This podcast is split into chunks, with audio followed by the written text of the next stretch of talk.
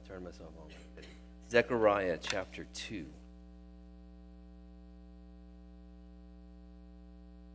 Celebrating that Danny got his visa because you know he's an alien. He is. He's a resident alien. We love him, but he's an alien.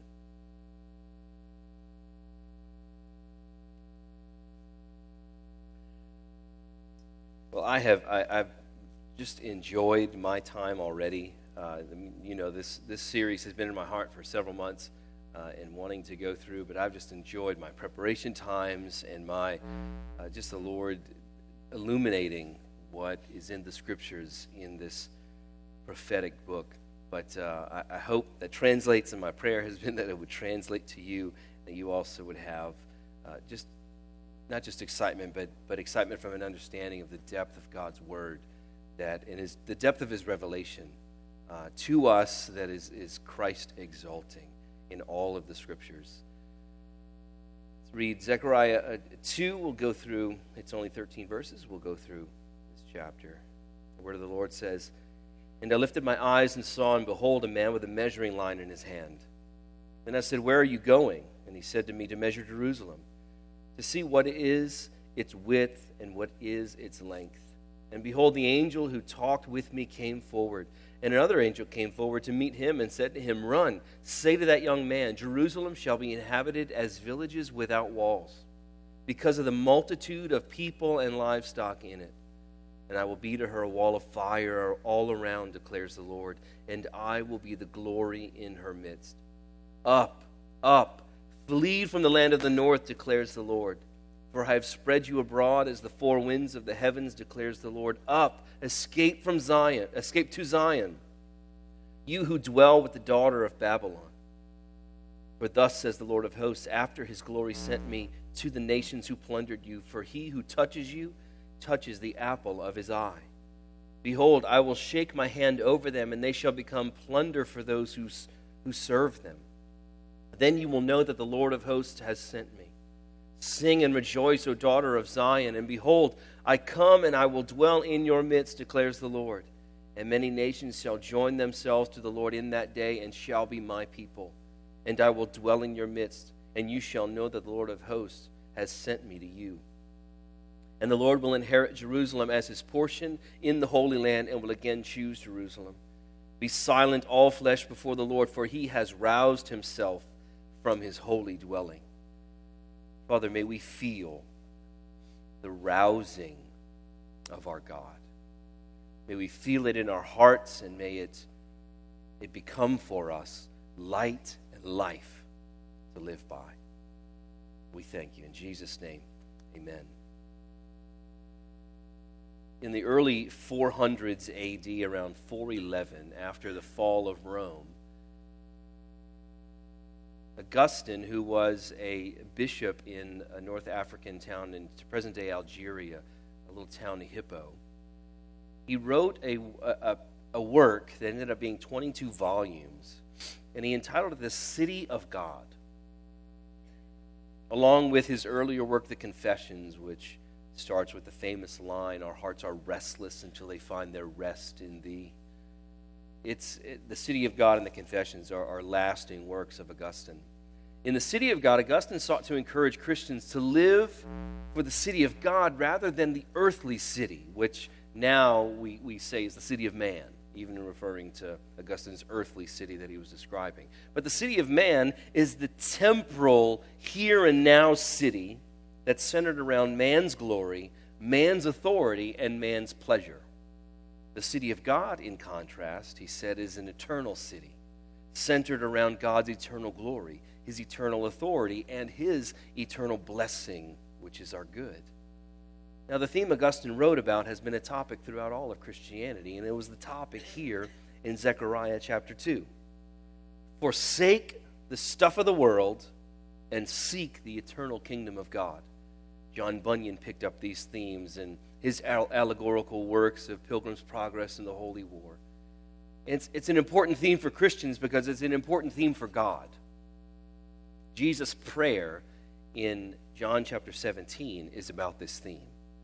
I pray that you keep them from the evil one. I, I pray that you don't take them out of the world. You're leaving them in the world, but they're here for a purpose. May they know our love in the midst of the world. And when God calls his people to Mount Zion in the Old Testament, he's calling them to forsake the world as they know it, its selfish values, its selfish paradigms, and seek his eternal dwelling to find true happiness. And Zechariah 2 is the call, the vision that he gives, and the explanation is, is, is God's call to his people to forsake the city of man and seek the city built and protected by God. It's the same city Abraham sought. Hebrews 11, 9 and 10 tells us by faith he went to live in a land of promise as in a foreign land. See, even Abraham knew that the land of promise wasn't the only thing to live for. Living in tents with Isaac and Jacob, heirs with him of the same promise, for he was looking forward to the city that has foundations, whose designer and builder is God. Abraham was looking for an eternal city. Abraham was looking for the city of God, and that's God's call to all of his people. This passage in Zechariah is the promise of God to expand the reach of the radius of his glory in order to capture his people for his glory. Now, an interesting uh, caption is villages without walls in verse verse 4 run to that man jerusalem shall be inhabited as villages without walls really a city without walls. This would have been very peculiar to hear in that in that uh, time because the city walls were the protection for the city. Remember nehemiah once the temple is rebuilt nehemiah goes to the king and says how can i be glad when the city of my god lies uh, the walls lie in ruins? They're not protected. The temple's not protected. It was a big deal even people living outside the city everybody knew if it was under attack, they would come inside of the city and be protected by the city walls. And here, God is telling Zechariah, but this man that was there, the city won't have walls. For them, that was interesting. But what God also gives him is proper measurements to go by. It's a, this, this vision is a, a reordering of perspective, so to speak. The man carrying the measuring line is contrasted to the measuring line from chapter 1, verse 16, where God stretches that out. Here, a man is stretching out a measuring line looking for the dimensions of Jerusalem. But God reminds him, No, I'm the one who brings the measurement. The man with the measuring line perhaps represents the zeal of God's people to reconstruct the temple and the city walls in and around Jerusalem. But God is adjusting the perspective because that man's perspective represents a perspective that's too narrow. See, Jerusalem was never intended to be the end all in, its, in and of itself. It was pointing, it was foreshadowing something greater. And foreshadowing a city that was without boundaries, beyond boundaries. The restored city is, we're being told, is, would be, and Zechariah is being told, would be too big and too full to measure. Too many people, too many animals. You can't measure it. But the truth is, God measures his city. We, we have in this vision that God measures his city and God protects his city. There will be a command to participate in God's city that's spelled out in the second half of the chapter. But here, God wants everyone to know that his city has measurements and expectations. These are helpful truths that we need to constantly remind ourselves of. The man with the measuring line can represent the, the cities we try to build. We zealously build uh, for God but we use our own measurements and our own expectations and expect God to match those. We begin with God in mind, but eventually we build this, our own cities that we're comfortable with. We want God to be comfortable with what we're comfortable with. And we usually will build a city that has minimal sacrifice required. See, when you go to Scripture, it's total sacrifice. Deny yourself, take up your cross daily, and follow me. That's not the life that we measure for ourselves typically because we don't want that much sacrifice and devotion. But the question still remains how do we measure Christianity? Possible test would be what do you expect from other Christians? How do you expect them to walk with you? How do you expect them to follow up with you, to fellowship with you? How do you expect them to be a part of the church? How, what do you expect from Christians that are far off that you don't know? What do you expect?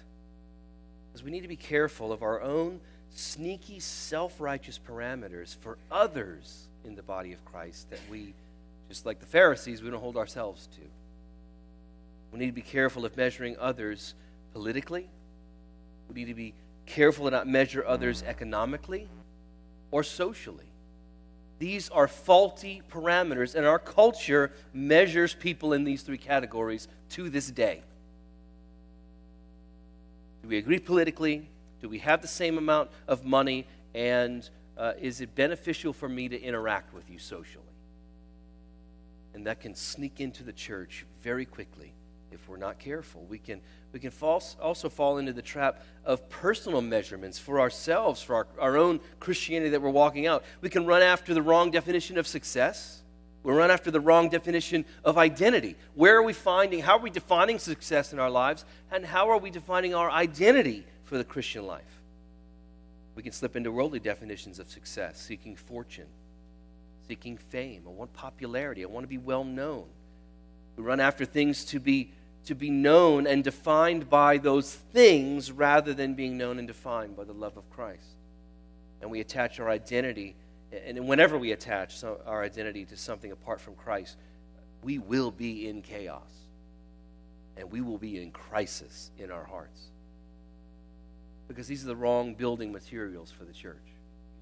Worldly definitions of success and identity, politics, uh, economics, society, those are the wrong things to build the church. That's what Paul would describe as the, the wood, hay, and straw from 1 Corinthians 3.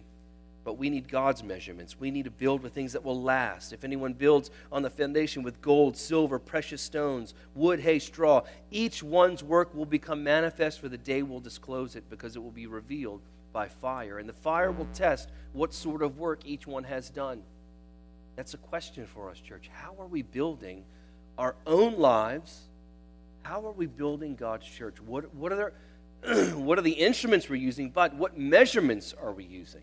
Are we using God's measurements? Because God measures his city, He also protects his city.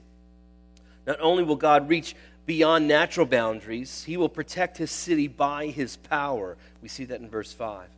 The vision and promise is to be a wall of fire for his city, which would immediately recall for them uh, the fire that, that led Israel and Moses and protected them. It was leading them out of Egypt, but also protecting them from Pharaoh's army while the Red Sea opened. He was a pillar of fire to guide and protect. God's, when God does this in the scriptures, but He does it in our own lives. When we when something catches our memory to, to go back to a situation of God's faithfulness.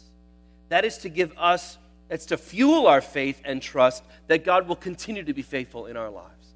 That's why I love singing old songs, old choruses, old hymns, whatever it is. When we sang a little while ago in the presence of a holy God, uh, I, I remember singing that as a teenager and in college, and I was taken back to like, wow, that I remember singing that as a college student, and God's still faithful. I'm, I'm, overwhelmed and I'm struck with his faithfulness in that moment to say, God, you are still as faithful. And God does those things on purpose. He, his faithful protection in the past fuels our trust in his future faithfulness. So he reminds us so that he will be a, a wall of fire. It's supposed to remember in order to look forward. God's city requires protection because God's city faces onslaught. God has enemies, and He has a lot of enemies. But listen, God's city is not protected by famous Christians. Can I go on the Kanye West trail a little bit? I have not listened to Kanye West's song. I, I had like heard a little clip of the Chick Fil A close on Sunday thing. I just don't understand it. Uh, I've never been a Kanye fan, so that's why I'm kind of like, eh. But musically, I really hope this is genuine. I hope he really has had a wonderful relationship and encounter with the Lord that has saved him, and this is going to be great. I really do hope for that. But you know, he came out and he said, The people who are going to judge me the most are the Christians. And I thought two things. One, you're right. And two, how did you know that? New believers don't say that kind of stuff. So I'm thinking, you had a relationship with him in the past. That's how you knew that. So maybe God reawakened something. Cool. Bring it. But, like my, my kids will get really excited when famous people have an encounter. Justin Bieber gets baptized. Everybody's like, yo, Justin Bieber, he got baptized and it's great. And like, that's great. I'm thankful. I know he grew up with a mom who's a believer and he had an encounter as a child with the Lord. I, have read the story and stuff. That's cool. But the kingdom of God is, God's not waiting around saying, if I just get one famous person, then the gospel will really go forward. We think that way, y'all. Now, let me pick on your politics a little bit. Thinking that if we have the right person in office, then the gospel can really go forward. God doesn't need us, He doesn't need us. God doesn't need famous people. He doesn't need famous Christians. Just remember the story about the rich man and Lazarus?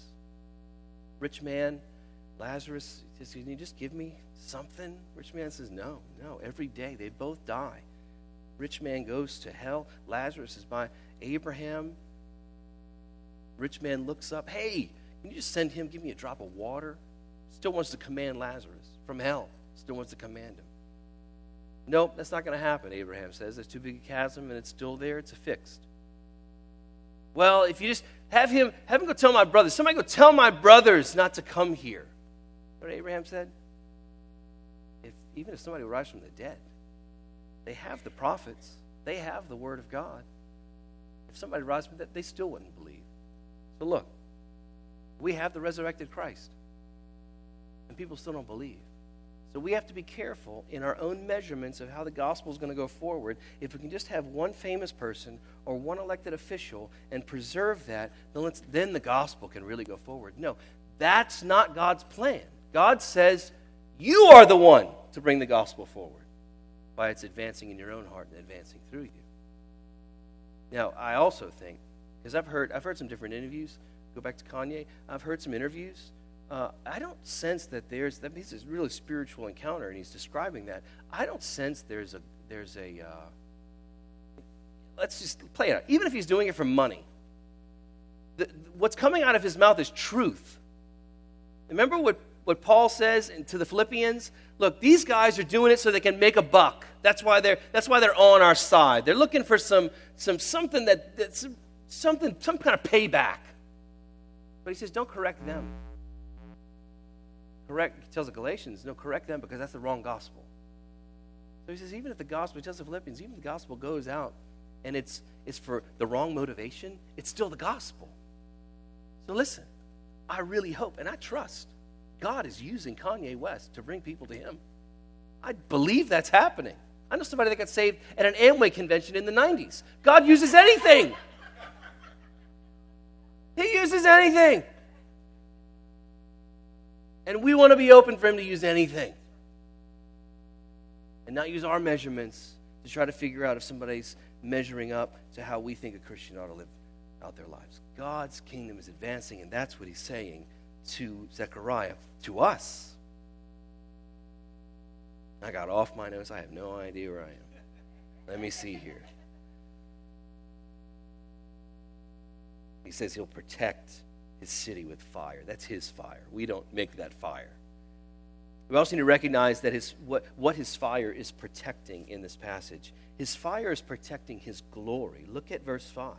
And I will be to her a wall of fire all around, declares the Lord, and I will be the glory in her midst. The, the fire's in the middle, the wall of fire is all around. He's protecting his glory. We want God's protection to include, listen, we want God's protection to include protecting us from injury and harm in our lives. So, God, if you're if you're blessing me, if you're protecting me, you're going to protect me from injury and tragedy and but that's not God's promise. Follow this.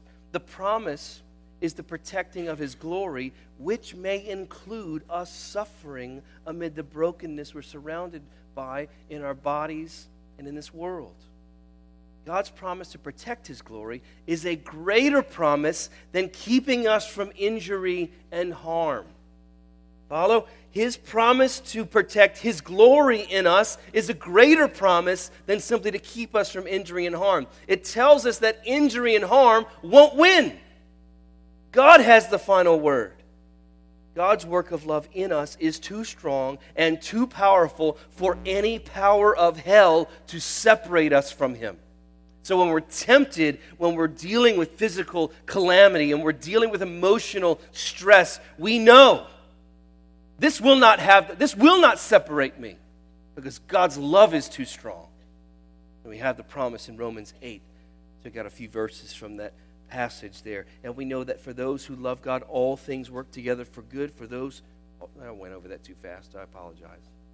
We know that for those who love God, all things work together for good for those who are called according to his purpose. If we're called according to his glory, we have the promise that he's working and protecting his glory in us no matter what happens. Verse 35 What shall separate us from the love of Christ? Shall tribulation or distress or, per, or, distress or persecution or famine or nakedness or danger or sword? No! In all these things we are more than conquerors through him who loved us. For I am sure that neither death, nor life, nor angels, nor rulers, nor present things, nor things to come, nor powers, nor height, nor depth, nor anything else in all creation will be able to separate us from the love of God in Christ Jesus our Lord. That's a greater promise, church. Than our measly God. Can you just, can I stop getting splinters in this life, God? Please? Because they're annoying. God says, I'm working something greater than your personal temporal comfort.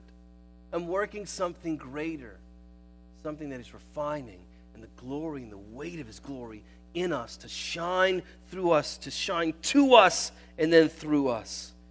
That's His love coming to us. Now, it's a city of glory.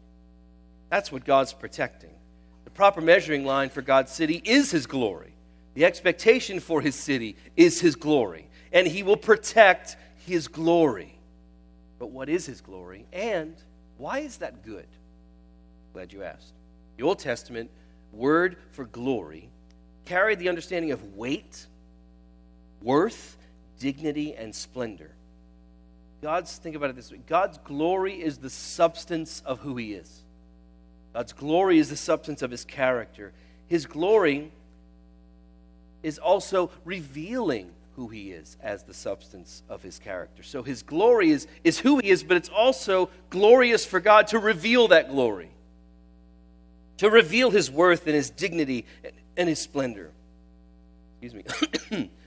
Remember how Moses asked in Exodus 33, he asked to see God's glory. God, show me your glory. God came to him in a cloud. I think it was a bright cloud because Moses' face shone afterwards. He would his face would glow. God comes to him in a bright cloud on that mountain. He saw God's character. The Lord, the Lord God, compassionate and gracious, slow to anger and abounding in loving kindness, who will not leave the guilty unpunished. He saw the character of God, but he saw it in this brilliance and brightness that left an effect on his physical self. We don't know God's glory without Him revealing it to us. And God is committed to His glory. This is the good part. Why is it good? God is committed to His glory. He spreads His glory, He protects His glory, and that's a good thing. But is it egotistical for God to draw attention to His glory? No. Absolutely not. Remember, he, he doesn't approach things like we do in our sinfulness for God to let something else be more glorious than who He is would make Him less than God, which means He wouldn't be God. The essence of being God is that He draws attention to His Godness. I'm God, and you're not. I am. He draws attention to that, but He draws attention to that in order for us to respond to it in a two way relationship, and that's our good. He reveals, we respond. We respond to the glory that we see, but we also, in this wonderful exchange, we experience a glory and then respond out of that glory with Him. We see glory in Him, and we love him for his glory. Our greatest happiness is found in Christ's preeminence and Christ's exaltation. That's why we were created. Remember, the, the rebuilt city of Jerusalem would be a shadow of what, would, what will be, because the church is that city without walls. And then we have a city in the second half, we have a city collected. It's a, an oracle, it's a, it's a sermon to go to follow the vision that's there. It's a vision, again, of God's dwelling in the midst of his people, and he's calling for a response to his glory. The first response is leaving Babylon. He says, Up, flee, escape. Those are urgent words. Do it now. From the Tower of Babel in Genesis 11 to the spiritual city in Revelation 18, Babylon represents the world, the system of the world, the thoughts of the world. Uh, the Apostle John in 1 John says, Do not love the world or the things in the world. If anyone loves the world, the, fa- the love of the Father is not in him. For all that is in the world, the desires of the flesh and the desires of the eyes and the and pride of life is not from the Father, but is from the world. And the world is passing away along with its desires, but whoever does the will of God abides forever. Clear distinction. God is calling his people to leave the deceitful entanglements of the world, the desires of the flesh, the desires of the eyes, and the pride of life. But see this God collects his city He's gathering again. He had that promise in chapter 1. We have a promise here of a gathering, and in gathering, God gathers the city of his glory out of the gutters of the world. And that's us. That's part of the glory that he goes after the, the morally unattractive. He goes after the broken and the weak, and he joins us to himself. And this call is an urgent one. The time is now. Don't delay. Don't make, this, uh, make any excuses. If we're stuck in miry clay, repent and run to Him. Forsake, church, this is for all of us. Forsake the city of man and seek the city of God by faith. Escape to Zion. Flee what's bogged you down. Run from the temporal securities and comforts and significances and controls that we look for in this life to give us peace. Run to his glory because his glory is running to you. There's an interesting phrase that happens three times in just this paragraph. It's repeated three times, and, and to tell God's people in verse 8, 9, and 11, the two words, sent me. The work of the one sent is to convey value. The one who touches you touches the apple of his eye, to judge sinful nations and to gather all nations together. And all of these actions don't have to look too far. All of these actions find their ultimate home in Jesus himself. To communicate value, look what Jesus said in Luke 12. Are not five sparrows sold for two pennies? And not one of them, not one of them is forgotten before God. We forget those little birds, don't we? We might see a pigeon at the lakefront. We don't remember that pigeon once we leave. God does. Why, even the hairs of your head are all numbered. Fear not you are of more value than many sparrows. We're not just one sparrow, we get to be many. We're more valuable. God sees us, church. He sees us, and He wants us to know our value is grounded in Him, not in our, our temporal efforts to find significance and value, but in Him.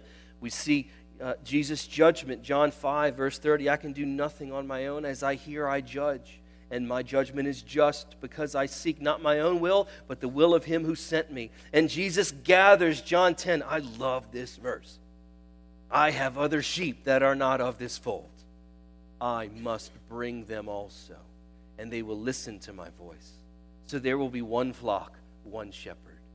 He gathers his people. Church, the glory that was sent Jesus. In this passage, he's telling again Zechariah, I think Jesus is saying this to him, sent me. Jesus himself is saying this to Zechariah. And then we get to 2 Corinthians 4, and we see that Paul is connecting this. For God, who said, Let light shine out of darkness, has shone in our hearts to give the light of the knowledge of the glory of God in the face of Jesus Christ. The gospel is the glory of God. And we find all the contours and, and all, all the glory in Jesus himself. The action of God to send his glory is the revelation of Jesus so that we respond to Jesus. When we respond to the glory that is in Jesus, we complete the two way relationship that God wants of revealing his glory and us responding to his glory. And what's the response? Look at verse 10. Here's our response Sing and rejoice, O daughter of Zion. Sing and rejoice because I am in your midst. Worship is God's gift to us to respond to Him. Worship is a necessity in our lives. Moses, when he saw God's glory, he fell in worship. He fell on his face in worship. It's, our, it's God's gift to us to experience the weight of God, the, the worth of God, the dignity, the splendor of God. Remember when God's glory fell at the temple after it's been dedicated by Solomon? It said the priest couldn't, the tabernacle too, the priest couldn't enter because of the glory of God. And that's the, the Shekinah glory, is what it was known as. It, it was weighty. They couldn't stand in God's presence. And that helps us with verse 13. Be silent, all flesh. Well, we're singing and rejoicing. Yes, you're singing and rejoicing, but this be silent is a be alert because everybody's put on notice. God has roused himself. In Isaiah, we have the promise that it's, it's the, the zeal of God will accomplish this. God is about advancing and protecting his glory. He will accomplish the gospel going all over the world. And again, I love the fact that as our, our tiny church in this little nook of the world, we get to send a family to, to the, the glory of God so people will know the glory of the gospel of Jesus. We get to go all over the world. So, what does this mean for us right now? Live in light of glory. Live in the light of glory. Our eternal perspective needs to touch every facet of our days. Now, we're putting this together with last week. We have God's presence with us in the ordinary. But listen, the ordinary is attached to the eternal. We need to have the eternal that influences our ordinary so it lightens, it does, it lightens our load so we're not so anxious and we're not so weirded out or angry at the way life goes. We don't have to be angry when our food takes too long to come because we have a, a feast waiting for us that is beyond all comprehension. So we want to see God's glory and then shine with the light of his glory. And I think that's what Jesus was talking about in Matthew 5. In the same way, let your light shine before others so that they may see your good works and give glory to your Father who is in heaven. You know how glory is seen in our lives? By our obedience to God. That's how glory is seen. So no matter who we're interacting with, whether it's a neighbor, family member, coworker, no matter who we're interacting with, the, the, the obedience, the, the long, long obedience in the same direction with God communicates His glory. And we're, we're in those relationships for them to see one day, for them to ask one day, What is it about you? Why do you live the way that you do? And then we can describe a glory that we're living in and through. Father, thank you. You are an amazing God, and your love is thrilling. I pray, Lord, that we, we would understand and see your glory. And it would be that with the tangible fruit of, of feeling your love, but then loving you back with that love. Not to not to placate some idol that we're fearful of. No, because your perfect love drives out all fear. So we can be settled and rest in your presence, in your glory. God, thank you for sharing your glory with us. Thank you that even with the decorations of this room, we are celebrating your glory that has been sent to us. Thank you, Jesus, for becoming a man, one of us, save us. Thank you for your resurrection that seals every single promise. And because of your resurrection, we understand that your glory will continue to spread all over the earth as we are obedient to you. Jesus be exalted in our hearts.